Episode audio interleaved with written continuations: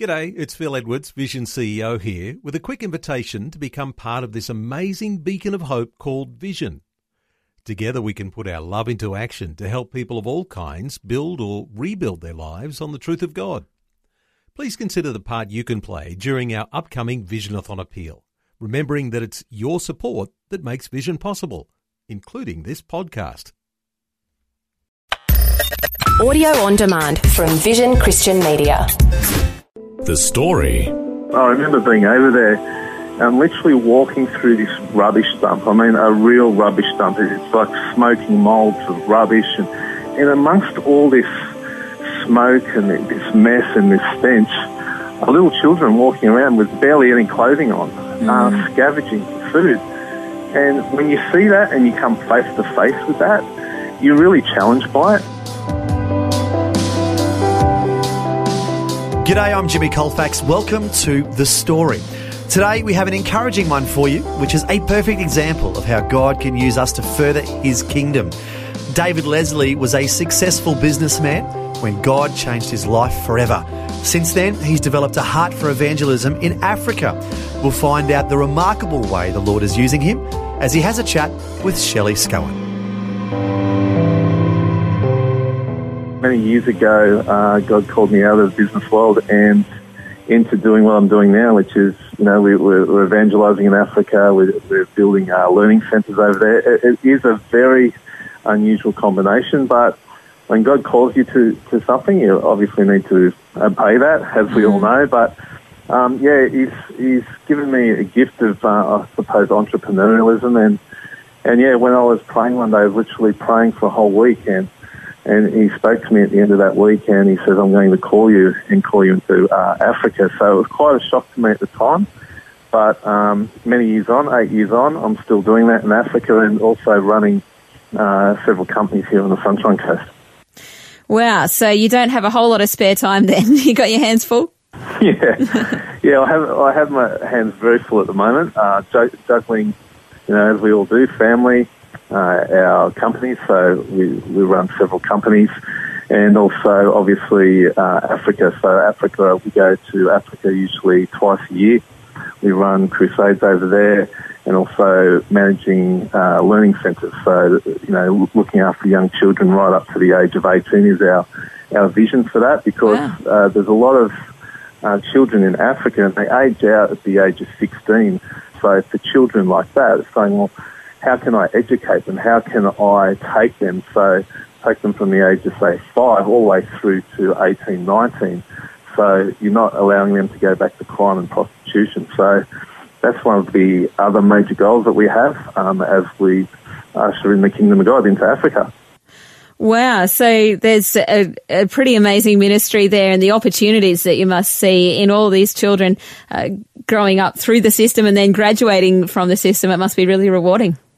It is rewarding. You know, um, we don't realise in Australia how lucky we are. You know, yeah. I come home from Africa and, you know, I, I get in a car, and, you know, I, get, I go into a house, I've got food, I've got shelter, I have a family that loves me, and, you know, it's, we, we live in a lucky country. So, you know, I, I, I've always felt for a long time that I have a responsibility. I mean, they say if you've got a set of clothing on, twenty dollars in your pocket, you're in the top five percent of the wealthiest people in the world. Mm. And sometimes we don't realise that. We don't real, realise that as Australians, but we yeah. are.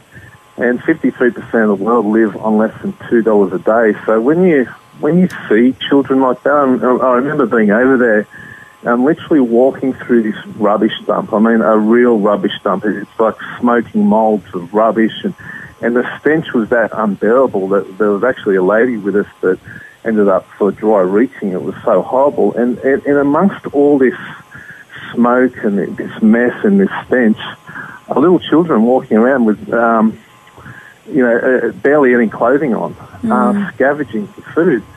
And when you see that and you come face to face with that, um, as as anyone would, you, you're really challenged by it. And yeah. I thought about that when I saw this, this little girl, and she's looking through the rubbish.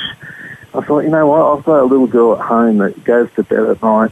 She's got so much here. And I thought, I, I just felt, I thought, imagine if I was the father of this little girl, you know, scavenging for food in, in this rubbish dump. And And when I saw it face to face, it really challenged me. And God just said to me, don't just look at it and do nothing, do something about it. And that was one of the things that's really impacted upon me to go into Africa and, and try and make a difference. Do you find the task a bit overwhelming, though? Like, where do you start? There are so many needy people in Africa with so many different kinds of needs. How did you know where your niche was? How did you know that God was calling you to the childcare and other things you're involved in? Yeah, look, that's a good question. And look, it is overwhelming. When you see the need around the world and you see the people in poverty and hunger and all that type of thing, it, it, it is overwhelming. There was a story that was uh, shared with me once. The father's walking along the beach with the daughter, and there's thousands of star, starfish on the beach. The father, sorry, the little girl says to the father, look, um, you know, let, let's save all the starfish. And the father said, well, there's too many. It won't make any difference. And the little girl picked one up, threw it back in the ocean, and said it made a difference to that one. And I've always remembered that story. And, you know, you start with the one. You start helping the one. Mm. And that's a, a, yeah, but how do you know which one to help as well? I, I well, that's a good question too. I mean, for me, I, I spent time, I know this sounds simplistic, but I just spent time praying to God, and I said, God, show me where to start with this. Show me. And sometimes uh, we can pray a lot, but when he says go, sometimes we just need to go in faith. And for me, um, I mean, we started many years ago, like sponsoring children, for example, and that, that you can do that from anywhere, you know, in the world, literally. But then got to the point where God called me to go into Africa, and, you know, to usher in the kingdom of God, which was running crusades, but also establishing learning centres. And I literally, I was given a contact in Kenya, and I didn't really know these people from a bar of soap. God just said, go. I didn't really have the finances at the time, but miraculously, people donated, and I got over there, and that's how I, I got started in Africa. It was through faith, literally just stepping off the boat. Mm. And, I, and and that's the thing, you know, sometimes I know for myself, I've said, God, you know, give me the smooth waters before I step off the boat. But as we know the story in the Bible, God calls Peter off in a storm. And for me, that, that, that, that was literally like that for me. God was saying, okay, you're in a bit of a financial storm here. You may not have the money. You may not have things going perfectly, but it's time to step out now. And and on this occasion, I was obedient. I just said, God, I'm going. Stepped off into the storm, and, and that started our ministries in Africa. Mm. David, you were brought up in a Christian home, had a great childhood, but you had your prodigal years. Uh, what were they like? Yeah, look, absolutely. Look, I think some parents and probably individuals can relate to this. Look, I... I grew up in a uh, lovely family. I loved my parents. Uh, we went to a traditional church, and my, my years were good. I, I've got nothing to complain about whatsoever. I think around the age of sixteen, seventeen, eighteen, um, started to get my own interests, started to probably, to be honest, I hung out probably with a few guys I shouldn't be uh, on occasions. And I went through a time, a prodigal time, I would say, uh, probably for about ten years, uh, where... Look, I knew in the back of my mind God was still there, but I, I went off track, uh, so to speak. So, you know, some people may be able to relate to that. Mm. And I remember at that time, you know, it became, you know, to in my, even in my twenties, and, you know, I, I did some pretty stupid things and some things I'm not too uh, proud about.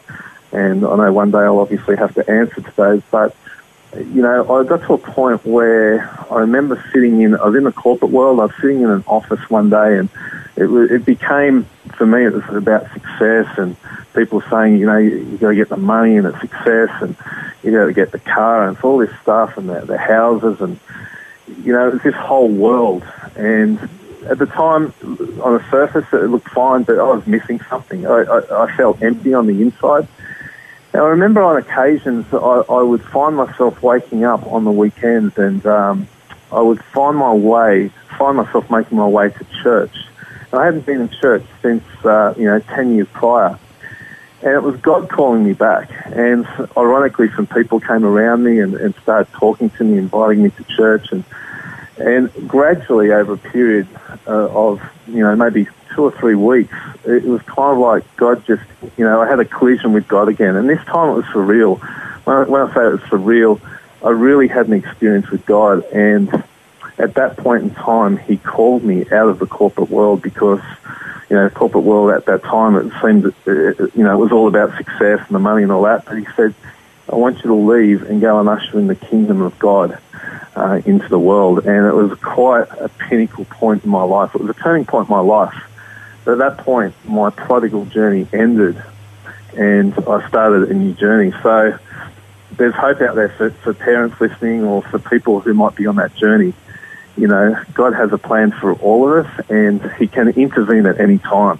And for me, it was at that time he intervened and my life literally changed from that point forward. Mm, because I guess from the world's point of view, you were a success. You had uh, the successful career, you had a bit of money yeah. behind you. It was all looking great, but you knew that there was still something not right, hey? Yeah, absolutely. You know, as I said, on the surface, everything seemed fine.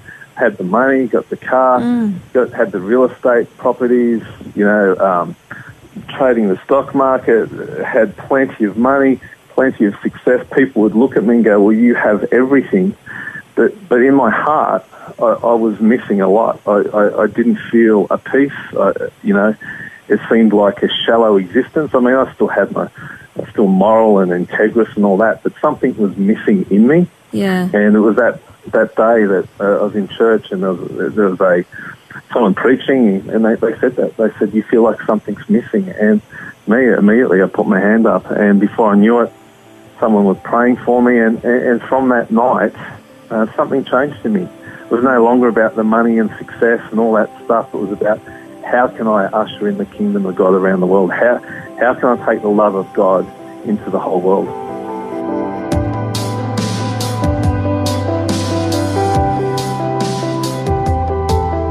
You're listening to The Story.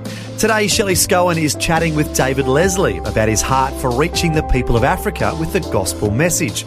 Next, David will share about how the global financial crisis impacted his life and played a major role in changing his focus.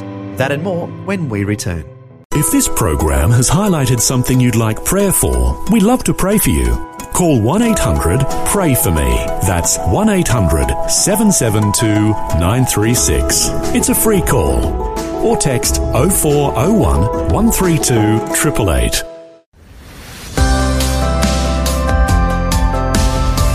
Hi, I'm Jimmy Colfax and this is The Story. Today, Shelley Scowen is chatting with former businessman David Leslie, who is now working in Africa with the intention of, in his words, ushering in the kingdom of God.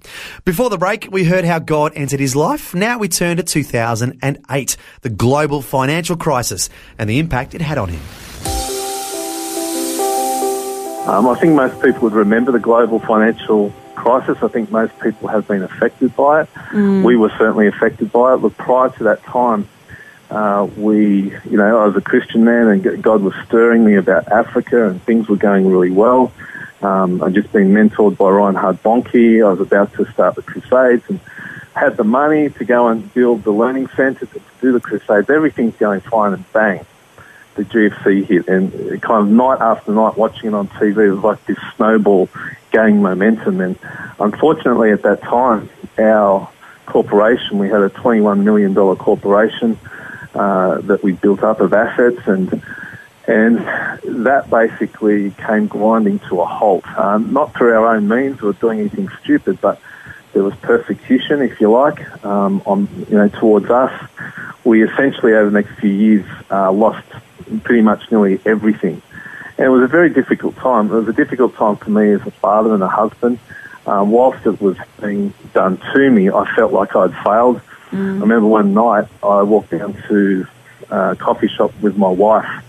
We were sitting in this coffee shop and I, I just looked at her and I apologised. I had this rehearsed speech and I got to a low point in my life and I, I didn't feel like I had had what it took. I, I felt like I'd failed my wife. As a husband, I felt like I'd failed the children because here we were, we were about to lose the house and everything.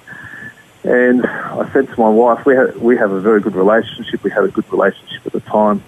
But I'd become so downtrodden and, and, and so uh, distressed about what had happened. I said to her, look, you know, if you want to leave me, you can. I said, you know, I'm sorry if I failed you. And I had no reason to say that. She'd never said anything to me. And at that point, I'll never forget the conversation. We had tears in our eyes. It was like a scene out of a movie. Mm. And basically she said, look, um, I'm never going to leave you. She said, I don't care if we have to live in a tent. I don't care if we have to live in a caravan.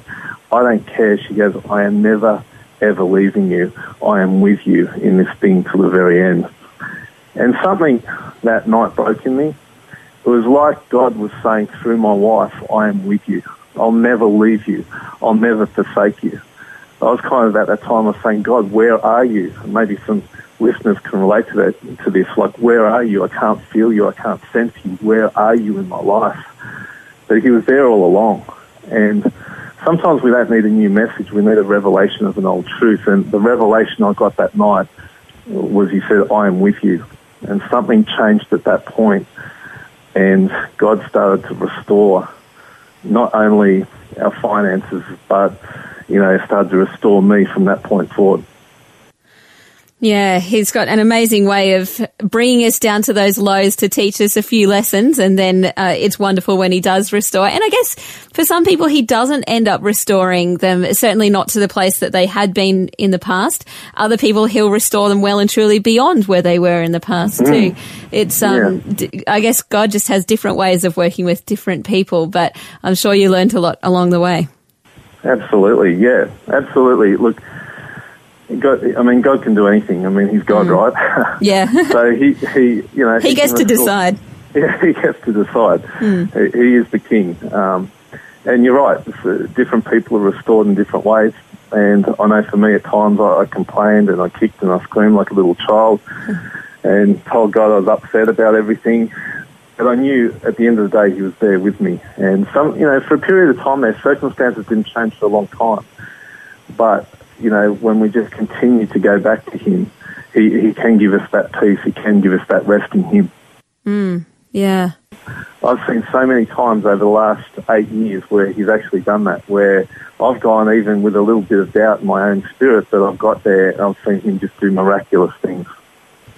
And you have seen a lot of miracles, especially in Africa. When we say crusades, we really need to, um, I guess, clarify here, because some people have a very negative view of the word crusade. Yeah. Uh, when you say crusade, you mean these amazing meetings where people come along, people are healed, people are brought into a relationship with Jesus Christ. There's nothing to do with fighting or any of that yuckiness that people might associate with the word crusade. Yeah. But tell us about the things that do go on in your crusades in uh, some of these countries in Africa. Africa. Look, yeah, you're right. People do have different associations with crusades, but essentially what we do is, you know, if we're reaching people, if we want to show the love of God, some people do it, you know, in Australia it's more so one-on-one and it's more more direct relational or relationships. But in Africa, and in parts of Africa, we can, we can conduct public or open crusades where we literally have a stage with sound and and lighting set up in, in, in fields that, you know, the size of football fields. So, you know, you can have anything from, you know, a few thousand people to, you know, recently we did one last year where, where we had sixty, seventy thousand people turn up. Um, and basically what I do is I share the gospel. I share the love of God with people. It's ushering in the kingdom of God. And we, we see, we see incredible things happen over there. You know, sometimes people say, well, you know, people just put up their hand and, and they give their life to God and, and then they go back to what they do. And that does happen to a certain extent. But my whole thing is about ushering in the kingdom of God. It's not just about salvation. It's not just about seeing some miracles. It's about impacting upon nations. And, and that's part of my goal. My goal is to go into countries over there. We do these crusades in strategic cities around the nation with the goal of shifting and um, infiltrating that nation. So eventually I get to speaking to governments and, and to key business leaders of that nation. So that's what I mean by ushering in the kingdom of God. Uh, but at the crusades th- themselves, um, which I basically use or partly use as a platform of influence to influence, over again, again, politicians or business leaders, incredible things happen. Um, in fact, last year we were at, uh, we, we went to this place. It was quite Uh, it was a little bit dangerous, to be honest. We had we had security there. We had, you know, literally guys there with A K forty-sevens guarding us. It was, it was in a place where, where it's obviously mixed. Um, it was predominantly a Islamic area, and so it was, you know, it was a bit dangerous because of the history of this town between Christians and Muslims. But we we we we want to go out there and again usher in the love of God, and and that's what it's all about. It's not about causing trouble or problems. And here's the amazing thing: we we went to this place. Uh, they said, look, you know, we may have two or three hundred, four hundred, five hundred people turn up, and by the end of the week, sixty thousand odd people had turned up to the crusade. Wow! And you know, it was quite incredible. And there was no problems, there was no issues, and people were getting healed. I mean, you know, we we had people with, that were deaf we, that, that were getting healed. People that were coming on crutches, they were walking away, they were set free. And it was quite incredible. But what was incredible about this uh, this particular crusade is after we left, it continued, and a mini revival broke out in this particular town, which is a one thousand year old town. They had never had the gospel ever preached publicly in this town in a thousand years. It's never been there. Yeah. And then a T V station uh, picked up on this story, and they got footage from the crusade, and they got this footage, and then they, they publicised that footage across Uh, the Arab world, um, basically showing other parts of the world the love of God. And it was quite incredible. And then what happened after that is these uh, the key pastors of this nation, which is East Ethiopia, we, we met with them last December, and they said, listen, um, we've heard about what you've been doing throughout Ethiopia with these crusades, so we would like to invite you to do a major crusade at the end of this year in the capital city of Ethiopia, and we want to give you the opportunity uh, to speak into the business leaders of the nation and even the government. Wow. And that's the miracle, you know, that's the miracle there, because it's about ushering in, not just about the crusades, it's about ushering in the kingdom of God, showing them how they can change culture. You know, the typical model is that, okay, if someone's, you know, you've got a sick child or whatever, we go feed them and put them in an orphanage. But I'm saying, okay, when I'm speaking to the business leaders, when I'm speaking to politicians of the nation, I'm saying, okay, how do you fix that problem? Not how do you patch the symptom by feeding the orphan, but how do you fix the corruption? How do you fix the poverty so that doesn't occur in the first place? And that's what I mean when I say ushering in the kingdom of God. Yeah. No, it certainly makes a lot of sense. Um, yeah, I have often wondered the whole, you know, feeding the orphan another meal. Yes, it's totally one thing that God has definitely called us to do. But you're right, we do need to look at the wider issues as well, and not just the Band-Aid solutions. Yeah, well, that, that, that's exactly right. And that's my heart. My heart is to go into a nation and say, okay, how how do we uh, fix these uh, issues, these systematic issues that are occurring in your nation? So mm. rather than just throwing food to orphans, how do we fix the issue of why you've got orphans in the first place? Yeah. You know, um, corruption. I mean, especially in developing countries, sometimes there is a lot of corruption. And when you usher in the kingdom of God and you give them kingdom and godly principles, then you can oust that corruption. You can take that corruption out. And when you start to take corruption out and you start to infiltrate that into key business leaders and even governments, then you start to fix some of these major problems like the poverty and hunger and all these other issues that are that have been going on in these nations for years, for you know, for, for hundreds of years. And so that's my heart, to, to, to usher in, you know, the kingdom of God, not just salvation, not just healing, but the kingdom of God. Some incredible results from yourself and from other evangelists all around the world, particularly in developing countries. Why don't we see similar kind of crusades in Australia? Yeah, well, I, I, I'm asked that question a, a, a lot. You know, mm. many years ago, I think it was in the nineteen fifties, and then Billy Graham came out here and we saw him conduct crusades, I think, in Sydney and, and Melbourne. And I think the reason you don't see it over here is because I think our culture is very different. I mean, we we have choice. I mean, when I go to Africa, I'm not convincing people there is a God. I'm convincing people or showing people there is a real God. He exists. He is real. I think in our country, um, there are people, you know, people do have a core, you know, many of them do have a core belief there is a God, but a lot of them, a lot of people I speak to aren't convinced, aren't convinced there is a God at all. So um, based on that, you, you have to evangelize, if you like. You have to share your faith in a very different way in Australia than you would in Africa. Um, there's many different ways to do that, obviously, but in Australia I think the best way is to do that through relationship, or to do it through helping people and showing them the love of God practically. Well, I uh, appreciate you telling us some of your story. There's so much to it, and I know you could share with us so many stories from the Crusades and your other ministries in Africa. Thanks for giving us a bit of an insight into the way that God has used you in your life to bless so many others. Thank you, Shelley. Thanks for your time. Really enjoyed chatting with you today. That was David Leslie chatting with Shelley Scowen about how he is using his evangelistic gifts to help usher in the kingdom of God in Africa.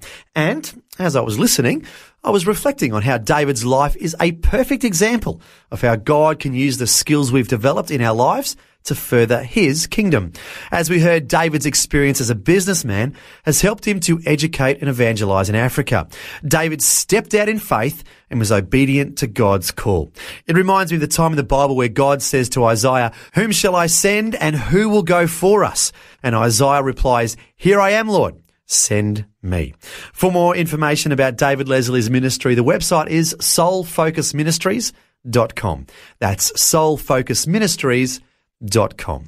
Well, thanks for joining us for David's inspiring story. I'm Jimmy Colfax, encouraging you to share your story with someone today. Next time on The Story.